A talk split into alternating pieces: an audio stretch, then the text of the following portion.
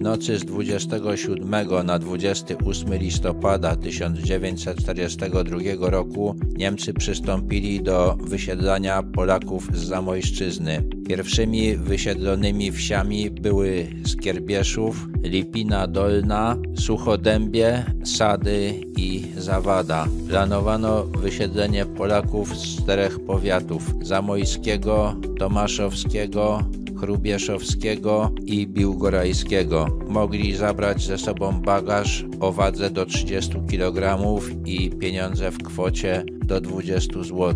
Mieli być podzieleni na cztery kategorie: przeznaczeni do zniemczenia, przeznaczeni do pracy w Niemczech, dzieci, kaleki i starcy oraz osoby przeznaczone do likwidacji w obozach koncentracyjnych. Na miejsce Polaków planowano osiedlić Niemców z Besarabii, państw bałtyckich, Bukowiny, Chorwacji, Słowenii i Holandii. Wysiedleni byli przetrzymywani w obozach przejściowych w strasznych warunkach i wielu z nich tam zmarło. Stawili jednak bardzo silny opór. Ludność wielu wsi uciekała w lasy albo do innych wsi, często paląc swoje domostwa. Organizacje podziemne stawiły opór zbrojny. Oddział Franciszka Bartłomowicza pod Zaborecznem zabił ponad 100 Niemców, tracąc w tej bitwie tylko jednego człowieka. We wsi Cieszyn oddziały AK zabiły